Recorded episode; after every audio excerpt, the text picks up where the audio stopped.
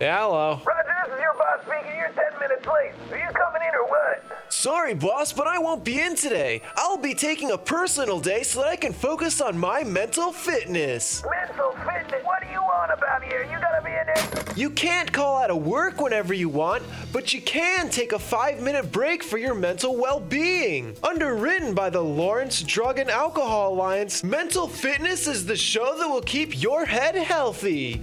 Welcome back to another edition of Mental Fitness. Today I am joined by Ryan Dunn of the Lawrence Township Police Department. Can you tell me what is the DARE program? So DARE is a program. It stands for uh, Drug Abuse Resistance Education, and it was formed in the early 1980s by an individual named Daryl Gates, I believe he was the chief of the Los Angeles Police Department. And as a solution to fix some issues they were having there, they formed this program. It was uh, pretty popular with police departments, municipalities, cities throughout the 80s, the 90s, and then um, early 2000s. And with some of the uh, budget constraints and the recession hit, a lot of municipalities, including Lawrence Township, kind of got away with it because of manpower issues and financial constraints. Um, luckily, we had a change in leadership, a new chief of police, Brian Calorio, who's going to reinstitute the program and bring it back to Lawrence Township. That's good to hear. Um, can you tell me what resources the DARE program provides for families and children?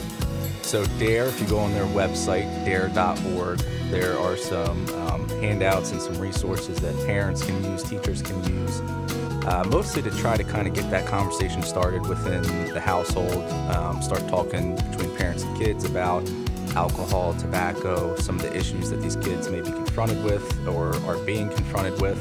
Um, but I think the biggest resource is just the program in general and getting a police officer in a classroom in a um, non confrontational situation, non adverse situation where they're getting to meet the kids, the kids are getting to meet them and talk about some of these things. It may be the first time that some of those kids have met a police officer. Um, on a personal level, and it may be some of the first times that a, um, these issues have been talked about with some of these children and I think that's probably the biggest benefit and the biggest resource DARE can provide is, is getting that positive relationship between the police department, the police officer, and the students in the classroom. Can you talk to me about what the Keeping It Real curriculum is? So, Keeping It Real is the curriculum that changed, uh, DARE changed the curriculum a few years ago. And some doctors of education, educational specialists got together and they developed this new curriculum that's um, socio emotional based learning and it's kind of around some core principles or tenets, um, which is you know responsible decision making, dealing with stress, risk and consequences, peer pressure, things like that, and that's kind of your foundation. And then it can build up to other things like cyber harassment, um, peer pressure, you know, things that, that students may be facing. And the curriculum also changed in the sense that DARE back in the 80s and 90s was kind of an officer just giving the information um, and the kids just receiving it that way. And then DARE in general kind of realized that, that people learn in different ways. So the curriculum now, the Keeping It Real curriculum, is um, really designed to facilitate discussion, get the students involved, uh, whether it's uh, movies, whether it's scenarios, kind of like role playing things. Um, it's not just the officer talking to the kids, you know, just just say no, just say no, like it was in the past. It's kind of changed to kind of suit children of all different learning styles.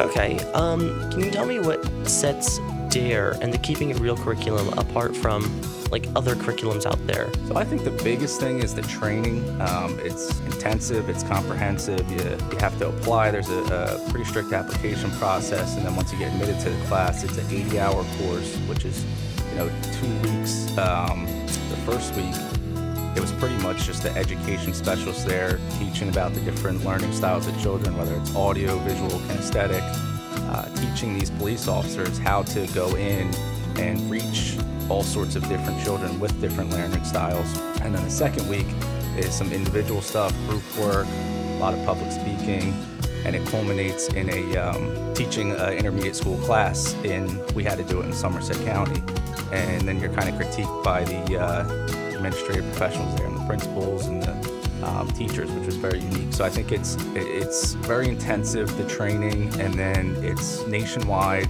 Um, it's a strict curriculum if taught properly, ensures um, implementation fidelity, meaning that a uh, students in a classroom in California should be able to get the same message that you know I'm teaching in New Jersey. Um, and I think that's where DARE kind of hits the home run and, and is one of the better programs out there. Um, lastly, is there anything that you'd like to add about um, the DARE program in Lawrence or anything else uh, in New Jersey? So I think we're just we're just really excited to get it going in Lawrence Township. Um, to have the ability for uh, myself personally to be able to go into the classroom, have that opportunity, it's something that I don't take lightly.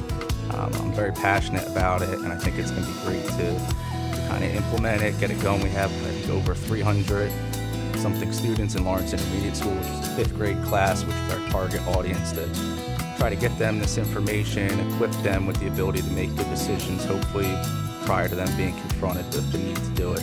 Um, so just energetic and enthusiastic and excited to get it going off the ground. All right, thank you very much. This has been another edition of Mental Fitness, and we will see you next time. This concludes another edition of Mental Fitness, reminding you to take some time off for your mental health. Mental Fitness is underwritten by the Lawrence Drug and Alcohol Alliance. Mental Fitness on 1077 The Bronc is underwritten by LADA, the Lawrence Alcohol and Drug Alliance, a nonprofit municipal committee whose goal is to empower our community. Formed in 1991, the Lawrence Alcohol and Drug Alliance creates and designs educational programs and events to get the community involved to reduce the use and prevent the abuse of alcohol, tobacco, and drugs. LADA is comprised of local leaders, municipal employees, and residents who desire to help prevent alcohol and drug related problems. The mission of Lawrence Alcohol and Drug Alliance is simple to educate the Lawrence Township community on alcohol and substance abuse, awareness, and prevention. LADA events and programs include the Campfire New Jersey program for elementary school students, the Campfire NJ peer leadership group for young adults, and more. If you want to get involved, meetings are held the last week of each month in the manager's conference room at the Lawrence Township Municipal Building. For more information on LADA, its mission statement, programs, and a complete list of calendar events, visit the Lawrence Alcohol and Drug Alliance page at